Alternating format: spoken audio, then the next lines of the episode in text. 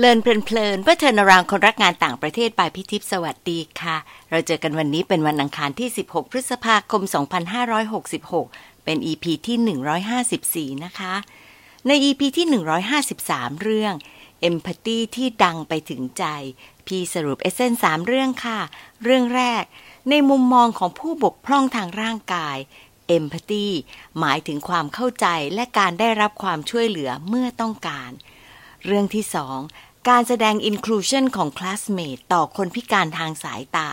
คือการช่วยบอกเล่ารูปถ่าย เอกสารและสภาพแวดล้อมให้รับรู้ นอกจากนี้เราต้องฝึกสังเกต และอาจจะถามตรงๆเลยค่ะว่า จะช่วยเหลือได้ยังไงบ้างนะคะ เรื่องที่ 3 Empathy ใช้ได้ดีกับทุกคนที่ต้องอยู่ต่างถิ่นต่างแดนต่างที่ การแสดงออกด้วยความเข้าใจ จะทำให้เห็นคุณสมบัติที่ดีของ global citizen ค่ะ เรื่องราวที่จะแบ่งปันในวันนี้มาจากอีกมุมอีกศาสตร์นะคะ พี่ขอให้เต้ธนวิทย์ประสงค์พงชัย คนฟูไบรท์อีกแหละค่ะ มาแชร์ความคิดแล้วก็เรื่องของการใช้ Empathy นะคะ พี่เต้จบวิศวะจากจุฬาได้ทุนฟูไบรท์ประเภท TGS Thailand Graduate Scholarship Program ไปเรียนปริญญาโทที่ Georgia Tech ด้าน Human Computer Interaction ตอนนี้เป็นดีไซเนอร์ที่ KBTG ค่ะ พอวิศวกรมาทำด้านที่เกี่ยวกับมนุษย์ มันเป็นส่วนประกอบที่น่าสนใจมากเลยค่ะ พี่เลยตั้งชื่อตอนนี้ว่า จักเต็มด้วย Empathy เต้สวัสดีค่ะ สวัสดีครับพี่ทิพย์ค่ะ ใช้เวลาตอนเช้าวันเสาร์มานั่งคุยกันนะครับขอบคุณมาก ๆ เลยค่ะ พี่น่ะ มาดูประวัติแล้วตอนแรกพี่ก็เข้าใจว่าวิศวะ คือวิศวะเลยก็คว้าตัวเลย เพราะมีความรู้สึกว่าวิศวะบ้าระบบ พี่ผิดไปแล้วใช่ไหม เต้เรียนอะไรตรงวิศวะแล้วก็ปริญญาโทที่บอกว่าเหมือนกับหักไปนิดหน่อยเนี่ยมันคืออะไรเล่าให้ฟังนิดนึงค่ะ ได้ครับผม ตอนอปอตรีครับแนะนำตัวเลยแล้วกันผมเต้นะฮะปัจจุบันก็ทำงานอยู่ที่ KBTG กสิกร Business Technology นะครับผม ก็ทำในตำแหน่งดีไซเนอร์นะครับ ตอนนี้ ที่พี่ทิพย์เล่าเนี่ยก็คือตอนปอตรีอะผมเรียนคณะ เอ่อวิศวกรรมนะก็เป็นวิศวกรรมคอมพิวเตอร์อ่าก็จะเป็นพวกแบบทำซอฟต์แวร์ทำอะไรพวกนี้ แล้วก็ปอโทที่ไปต่อเนี่ยครับ จะเป็นสาขาที่ชื่อว่า Human Computer Interaction ก็คือเป็นสาขาที่สนใจว่าคนเราใช้คอมพิวเตอร์ยังไง ใช้อุปกรณ์เทคโนโลยียังไง ซึ่งมันก็จะเป็นสาขาลูกผสมฮะระหว่าง computer science ระหว่างดีไซน์ แล้วก็ ระหว่าง psychology อะไรประมาณนี้ครับผม มันต่างไหมกับการที่เราเรียนเป็นระบบแล้วก็กลับมาดูเรื่องของดีไซน์กับ psychology พี่มีความรู้สึกเหมือนกับ โดยปกติวิศวะจะ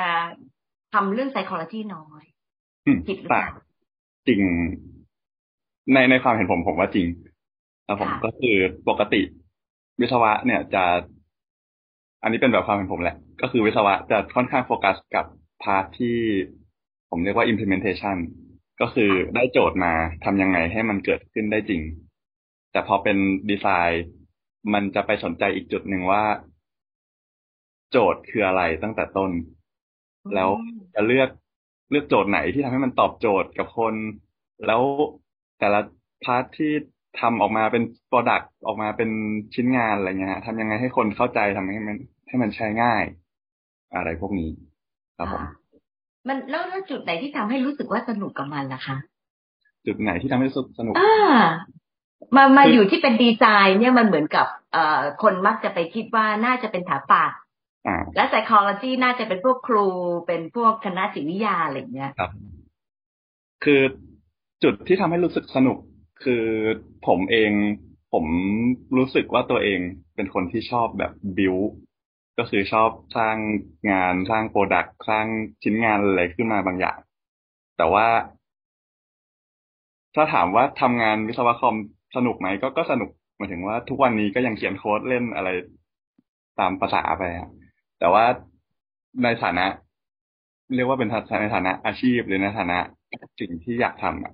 อยากขยับมาดูในมุมว่าออกออกจาก การโฟกัสเรื่อง implementation ว่าตรงนี้ทำยังไงทำยังไงให้มันเร็วทำยังไงให้มันใช้ได้ efficient มาดูตัว product ในเชิงแบบ ในเชิงคอนเซปต์มันมากกว่าว่าทำไมถึงต้องมี product นี้ product นี้ช่วยอะไร แล้วคนจะใช้ใช้มันยังไง ตอบโจทย์ไหม อะไรประมาณเนี้ยครับ ก็เลยทำให้รู้สึกว่าอยู่ในสโคปที่ตรงกับสิ่งที่ตัวเองสนใจมากขึ้น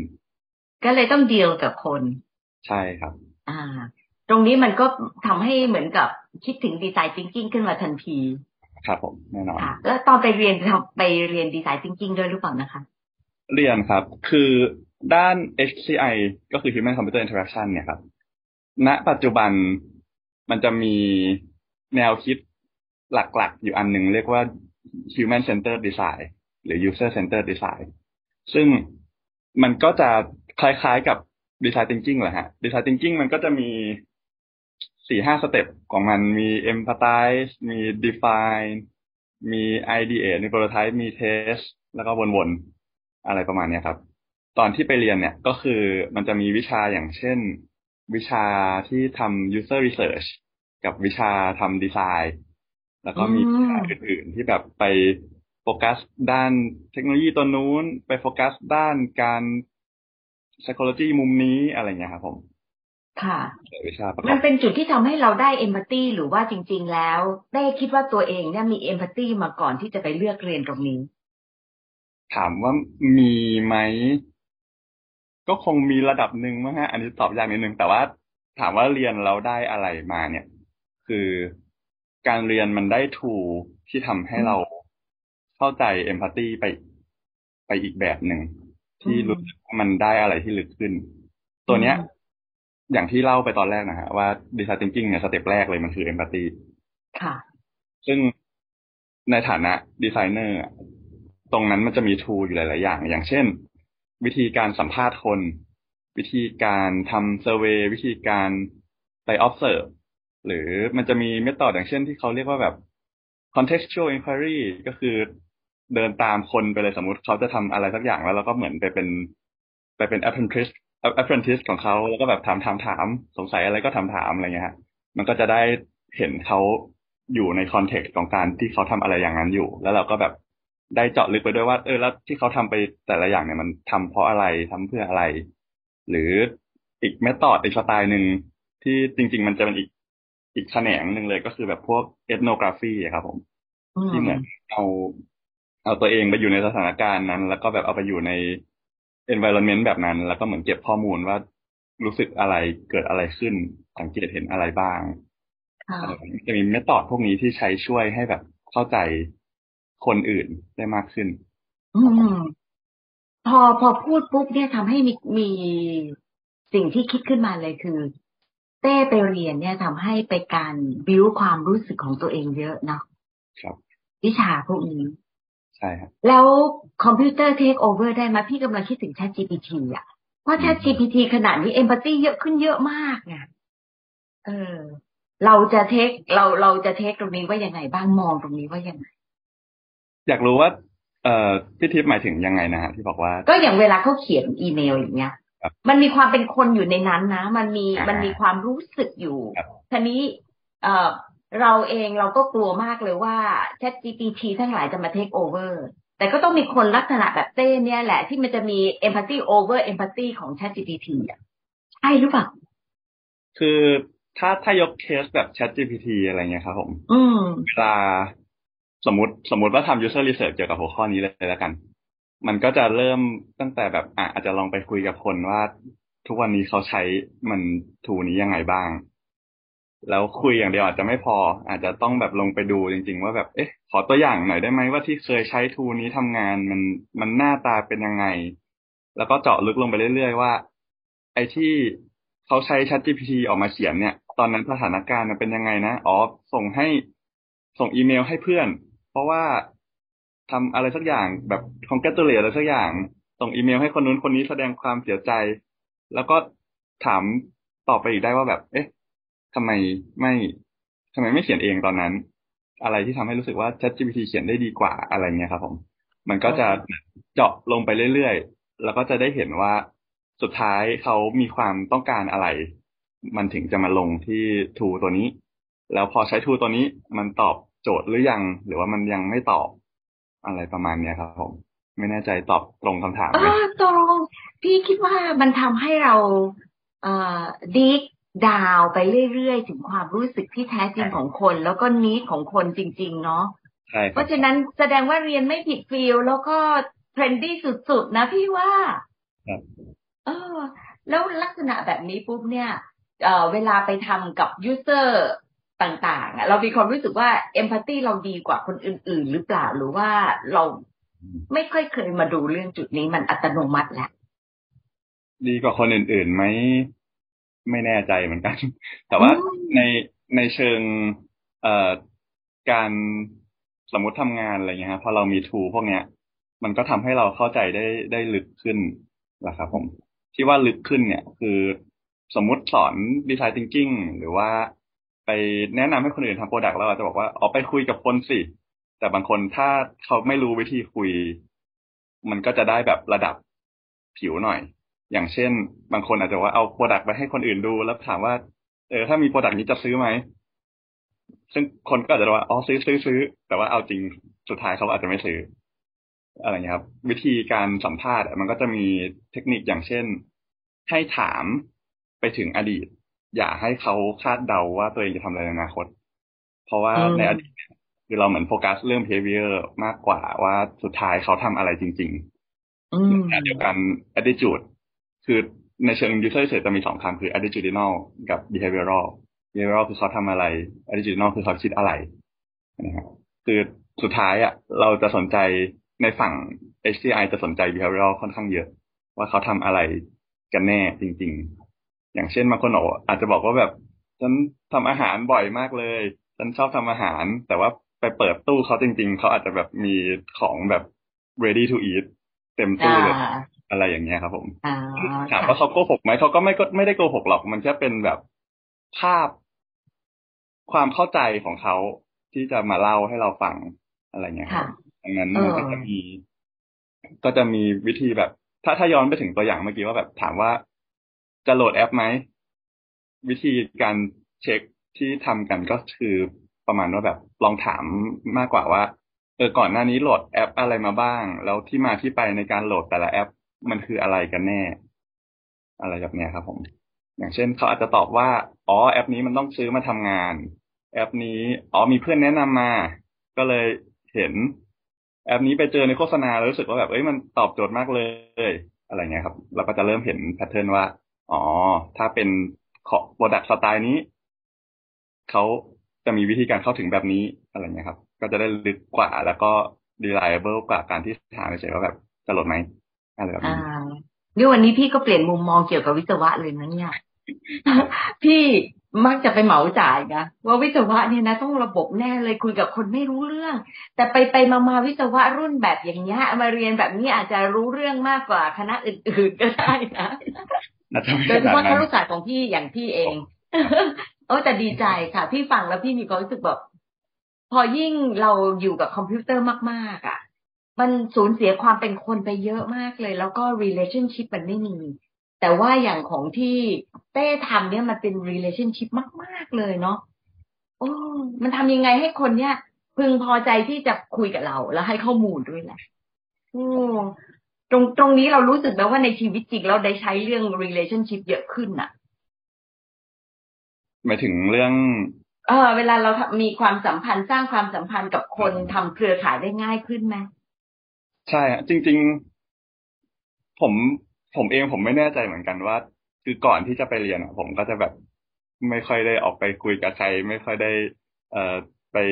สังคมกับใครมาก แต่ว่าพอเรียนกลับมา มันจะก็จะมีสองส่วนแหละฮะ ที่ อย่างแรกพอเรียนสไตล์เนี้ยมันก็ต้องออกไปคุยกับคนเยอะขึ้น อย่างที่สองอาจจะด้วย context ของความเป็นอเมริกาด้วยมั้งมันเป็นประเทศที่ถ้าเกิดว่าไม่ออกไปไหนมันมันอยู่ไม่ค่อยได้ ก็เลยเหมือนพอกลับมาก็เลยทำพวกนี้เป็นมากขึ้น อะไรพวกนี้ครับ อืมแล้วมี story อะไรที่ทำให้เรารู้สึกว่าเราโดนมากเลยกับการที่มาเพิ่ม empathy ของเราอะตรงจุดไหนไหมคะ มีตัวอย่างอะไรไหม ถ้าเป็นในมุมว่าแบบสตอรี่เกี่ยวกับเอมพัตตีที่ที่รู้สึกว่าแบบน่าสนใจอะไรเงี้ยฮะคือ มันจะพูดไปถึงพวกเครื่องมือวิธีการเข้าไปเอมพัตตีเมื่อกี้แหละฮะว่าก็จะมีโปรเจกต์ที่เคยทำต่างๆ อย่างเช่นไปสัมภาษณ์คนนู้นคนนี้แล้วก็โปรเจกต์หนึ่งที่รู้สึกว่าน่าสนใจ ก็คือเคยไปคุยกับแบบกลุ่มคนตาบอด ซึ่ง ในมุมหนึ่งปกติในสังคมก็จะมีแบบ assumption ต่างๆ มากมายเกี่ยวกับคนตาบอดเออคนตาบอดน่าสงสารอย่างงู้นอย่างนี้ แต่พอเราได้เข้าไปคุยกับเขา เราได้เห็นเขาเออใช้ชีวิตเราได้เห็นเขาใช้ได้เราได้เห็นเขาใช้มือถืออะไรเงี้ยฮะมันก็จะเริ่มเห็นว่า เอ้ย จริง ๆ มันแค่เป็นอินเวมันคล้าย ๆ แค่เป็นไลฟ์สไตล์แบบหนึ่งคือไม่ใช่ว่าแบบ เขามองไม่เห็นแล้วเขาจะแบบใช้ชีวิตไม่ได้ ไม่เขาเขามีวิธีการใช้ชีวิตของเขาเขามีมุมมองต่อโลกในแบบของเขาอะไรแบบนี้ครับผมอย่างเช่น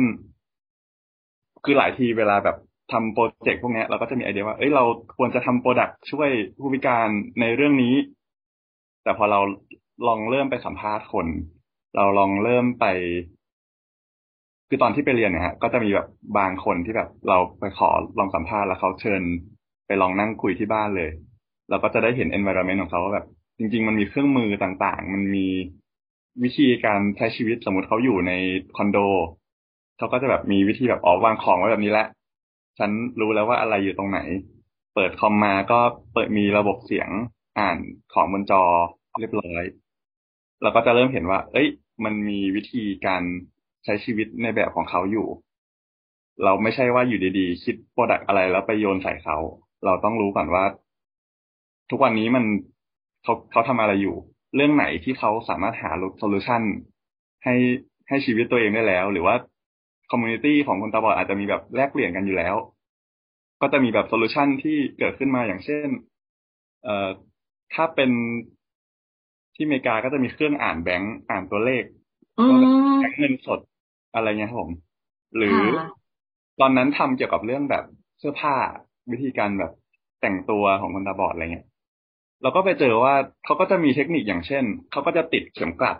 ไว้ตรงแบบชายเสื้อเพื่อให้รู้ว่าเสื้อตัวเนี้ยคือเสื้อตัวไหนแล้วแบบคำคำว่าอ๋อโอเค อันนี้เข็มกลัดสองอันอะไรเงี้ยครับผม แล้วเราก็จะเริ่มแบบอ๋อโอเค ของพวกนี้มันมี solution อยู่ มันไม่ใช่ของที่แบบ ทุกอย่างจะต้องโยน เทคโนโลยีเข้า solution เข้าไปเสมอ อะไรประมาณผมเราก็จะได้ทำให้เราได้เห็นว่า โอเค ทุกคนอะ มันมี คือถ้าเป็นศัพท์ทาง marketing หน่อยเขาอาจจะเรียกว่าแบบวิธีการ cope กับปัญหา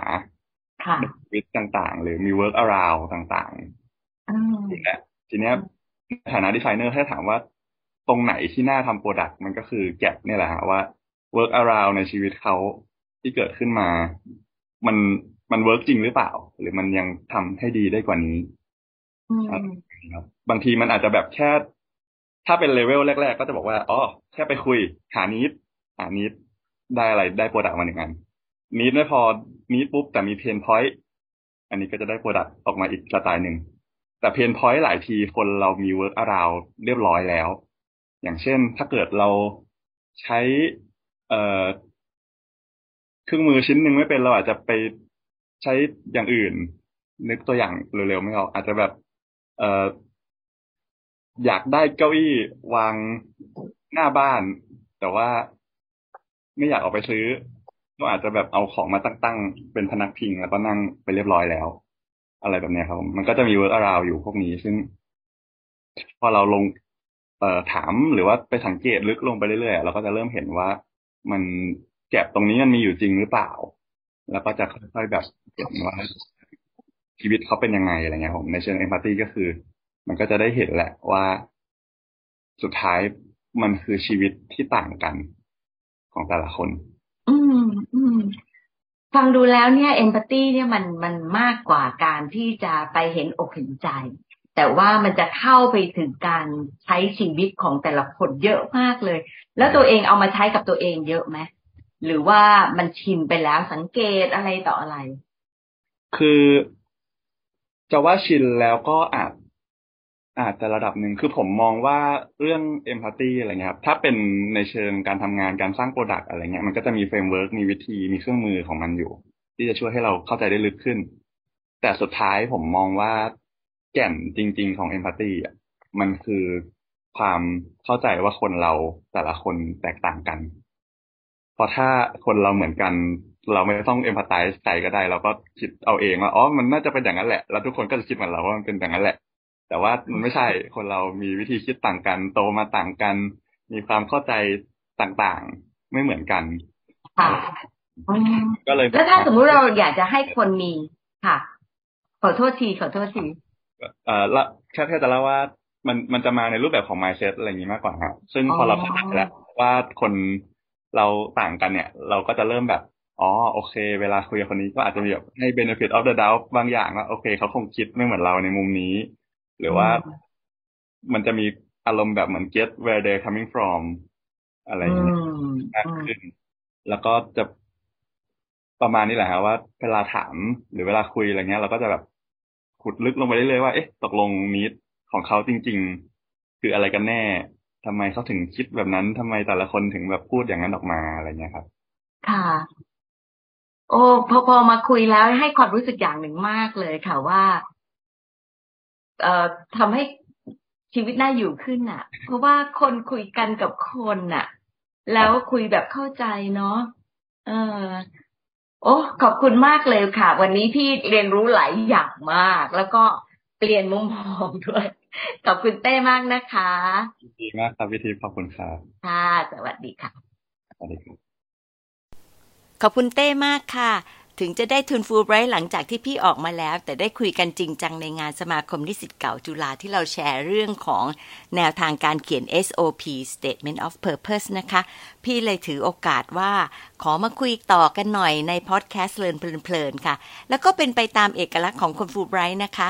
yes ทันทีที่ขอเลยค่ะ ขอบคุณอีกครั้งนะคะ พี่อยากจะสรุปประเด็นที่ได้เรียนรู้เป็น 3 เรื่องค่ะ ประเด็นแรกคือ พี่รู้จักตัวเองเพิ่มขึ้น ถามใจตัวเองว่ารู้สึกยังไงกับ EP นี้คำตอบก็คือ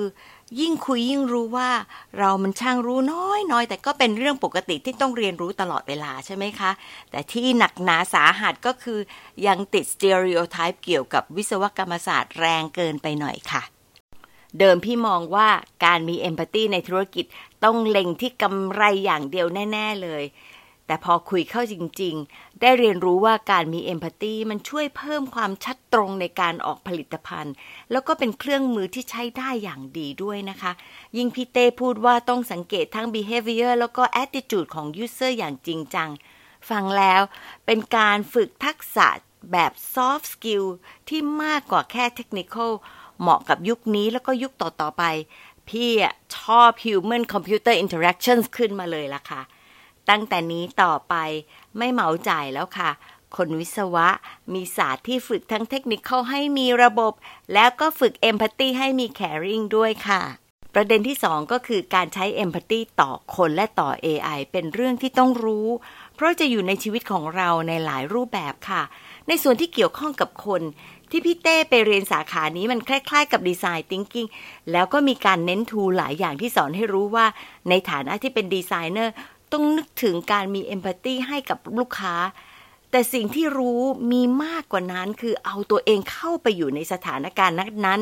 เจาะลึกเข้าไปให้เข้าใจถึง user ทำความรู้จักแล้วก็เข้าใจไลฟ์สไตล์ซึ่งกลายเป็นเรื่องใหญ่ที่ตอบโจทย์หลายเรื่องนะคะ อย่างที่พี่เต้พูดถึงการทำ tool ให้คนตาบอด ไม่ใช่แค่ทำผลิตภัณฑ์ออกมาแล้วก็ไปถาม user เหมือนกับที่ครูไอซ์พูดใน EP ที่แล้วว่า ที่มหาวิทยาลัยต้องพึ่งพาอาสาสมัครไปทดลองทูที่ทำก่อนที่เอามาใช้จริงค่ะ ดีไซเนอร์เองก็ต้องเน้น customer centric ที่ fit in กับไลฟ์สไตล์ให้มากที่สุด เพื่อให้ประโยชน์แล้วก็ตอบโจทย์ชีวิตที่เป็นอยู่จริง ส่วนที่เกี่ยวกับ AI คนพูดถึง AI เยอะขึ้นเรื่อย ๆ โดยเฉพาะในช่วงปลายปีที่ผ่านมานะคะ พี่เองกลับไปฟัง AI radio ฟังไปก็ขำไปก็ amaze ค่ะ รู้สึกว่า เออ AI เนี่ยมาจัดรายการเอง จะเรียกว่าตัวหรือคนหรือว่าเครื่องก็ไม่รู้นะคะ ก็จัดกันเองมีสองตัวค่ะ แล้วก็มี expert เป็น AI มาตอบด้วยนะคะ ไปลองฟังดู พอพูดถึงเรื่องของการใช้ AI เราก็ได้ยินเรื่องของความเก่งของ Chat GPT มากขึ้นเรื่อยๆ อย่างคุณรวิทย์หานอุตสาหะ ก็เล่าในพอดแคสต์ Mission to the Moon ค่ะ ว่าได้ใช้เพื่อเช็คเอกสารด้านกฎหมาย แล้วก็มาเทียบกับที่นักกฎหมายช่วยดู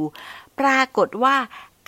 98%เหมือนกัน อีก 2%ต่างกัน แต่ก็ไม่รู้ว่า Chat GPT หรือนักกฎหมายใครถูกกันแน่นะคะ แล้วก็พอพี่อ่านเจออาร์ติเคิลหนึ่งที่บอกว่า Chat GPT เขียนอย่างมีเอมพัตตีได้ด้วย พี่กังวลเลยค่ะ แต่พอพี่เต้ยกตัวอย่างถึงแนวทางที่จะทำได้ พี่ว่าพี่เต้และคนที่เรียนด้านนี้ น่าจะเป็นความหวังของหมู่บ้านมากเลยนะคะ เพราะทำให้เห็นความสามารถของดีไซเนอร์ ที่จะเจาะลึกไปถึงวิธีคิดแล้วก็วิธีถ่ายทอดของคนที่ป้อนชุดข้อมูลให้ AI สำหรับพี่พอฟังแล้ว เบาใจไปนิดนึงว่าการทำให้เกิด user experience ยังมีหลายปัจจัยที่มากำกับการสร้างสัมพันธ์ได้ อย่างที่ AI ยังไปไม่ถึงนะคะ แต่ไม่ว่าจะเป็นยังไงค่ะ เราต้องตระหนักถึงการพัฒนา empathy ของเราให้ดี โดยไม่ไปอิงกับ AI จนทำให้ความรู้สึกดีๆ จินตนาการและ caring ของเราหายไปนะคะ ประเด็นที่3พอฟังแล้ว รู้สึกชัดมากว่า empathy ที่พี่เต้มีเพิ่มขึ้นในงาน มันมาจากการลงลึกทำความเข้าใจความต้องการและไลฟ์สไตล์ของ userที่ส่งผลต่อการใช้ชีวิตส่วนตัวด้วยนะคะ โดยเฉพาะความสามารถในการสร้างแล้วก็สารเครือข่าย และพัฒนาความสัมพันธ์ค่ะ เพราะว่าได้โอกาสฝึกปลือ ให้มีนิสัยเข้าใจคนอื่นได้ดีขึ้น พี่ว่า เป็น mindset ที่พึงประสงค์สำหรับการเป็นพลโลกสุดๆเลยล่ะค่ะ เพราะจะเข้าใจถึงแก่นของคนว่าคนแต่ละคนมีความแตกต่าง และไม่มีแพทเทิร์นหรือลักษณะที่เราคาดคิดได้เป๊ะๆทุกเรื่องทุกคนทุกวัยและทุกอาชีพหรอกนะคะอดไม่ได้ที่จะแตะนี่เรื่องของการสร้างเครือข่ายค่ะ คนไทยจำนวนหนึ่งมักจะเอนไปตามแนวคิดตะวันตก อย่างเบ้ไปเลยมากขึ้นทุกทีทุกที เราสังเกตจากหนังสือแล้วก็รายการที่เน้น how to เพื่อให้มีเครือข่ายหรือเกิด relationship นะคะ พี่ก็อดคิดไม่ได้ว่าที่จริงเนี่ยไทยมีวัฒนธรรมในเรื่องของการสร้างสัมพันธ์ที่ดีอยู่แล้ว เพียงแต่ขอให้ย้อนมองแล้วก็สกัดให้ชัดเจนแบบ how to ที่คิดกัน เราก็ไม่ต้องมานั่งพยายามฝึกตามขั้นตอนนะคะ ดูพี่เต้ค่ะ การคลุกอยู่ในงานลักษณะนี้พัฒนาตนเองได้อย่างเป็นธรรมชาติ โดยอาจจะไม่รู้ตัว ก็ทำให้ดูดีมีความจริงใจ ยิ่งมองในบริบทไทยที่เราคุ้นกับการดูแลกัน เหมือนเป็นคนในครอบครัว พอปรับใช้เป็นและเหมาะสม การมีน้ำใจต่อการแบบครอบครัว น่าจะทำให้คนไทยได้เปรียบสร้างเครือข่ายที่มีคุณภาพและยั่งยืนนะคะ อีกเรื่องเล็ก ๆ แต่พี่ว่าสำคัญนะคะ ยังจำได้ในใจคือการ work around สิ่งที่มีอยู่ค่ะ เราไม่จำเป็นจะต้องอาศัยเทคโนโลยีในทุกเรื่อง อาจจะมีโซลูชันอยู่แล้ว ซึ่งส่วนหนึ่งก็ถือได้ว่าเป็นการใช้ความคิดสร้างสรรค์ของเราได้อย่างเหมาะสม ประมาณว่าเราก็ต้องทำตัวเป็นแมกไกเวอร์สังเกตแล้วก็ใช้สิ่งที่มีอยู่ให้เป็นประโยชน์สูงสุดละค่ะ แต่ถ้ามันยังเป็นแกลบอยู่ที่ควรจะแก้ ก็อาจจะถึงเวลาที่จะลองนำเทคโนโลยีมาพัฒนาเป็นทูต่อไปนะคะ มารีเฟล็กกันค่ะหนึ่งเรื่องที่ได้เรียนรู้เกี่ยวกับ Empathy จากที่พี่เต้แชร์คืออะไรทำไมถึงโดนคะคิดว่าโลกเราสวยขึ้นด้วย Empathy ไหมคะ เพราะอะไร ขอบคุณที่ตามฟัง แล้วพบกันวันอังคารหน้านะคะ สวัสดีค่ะ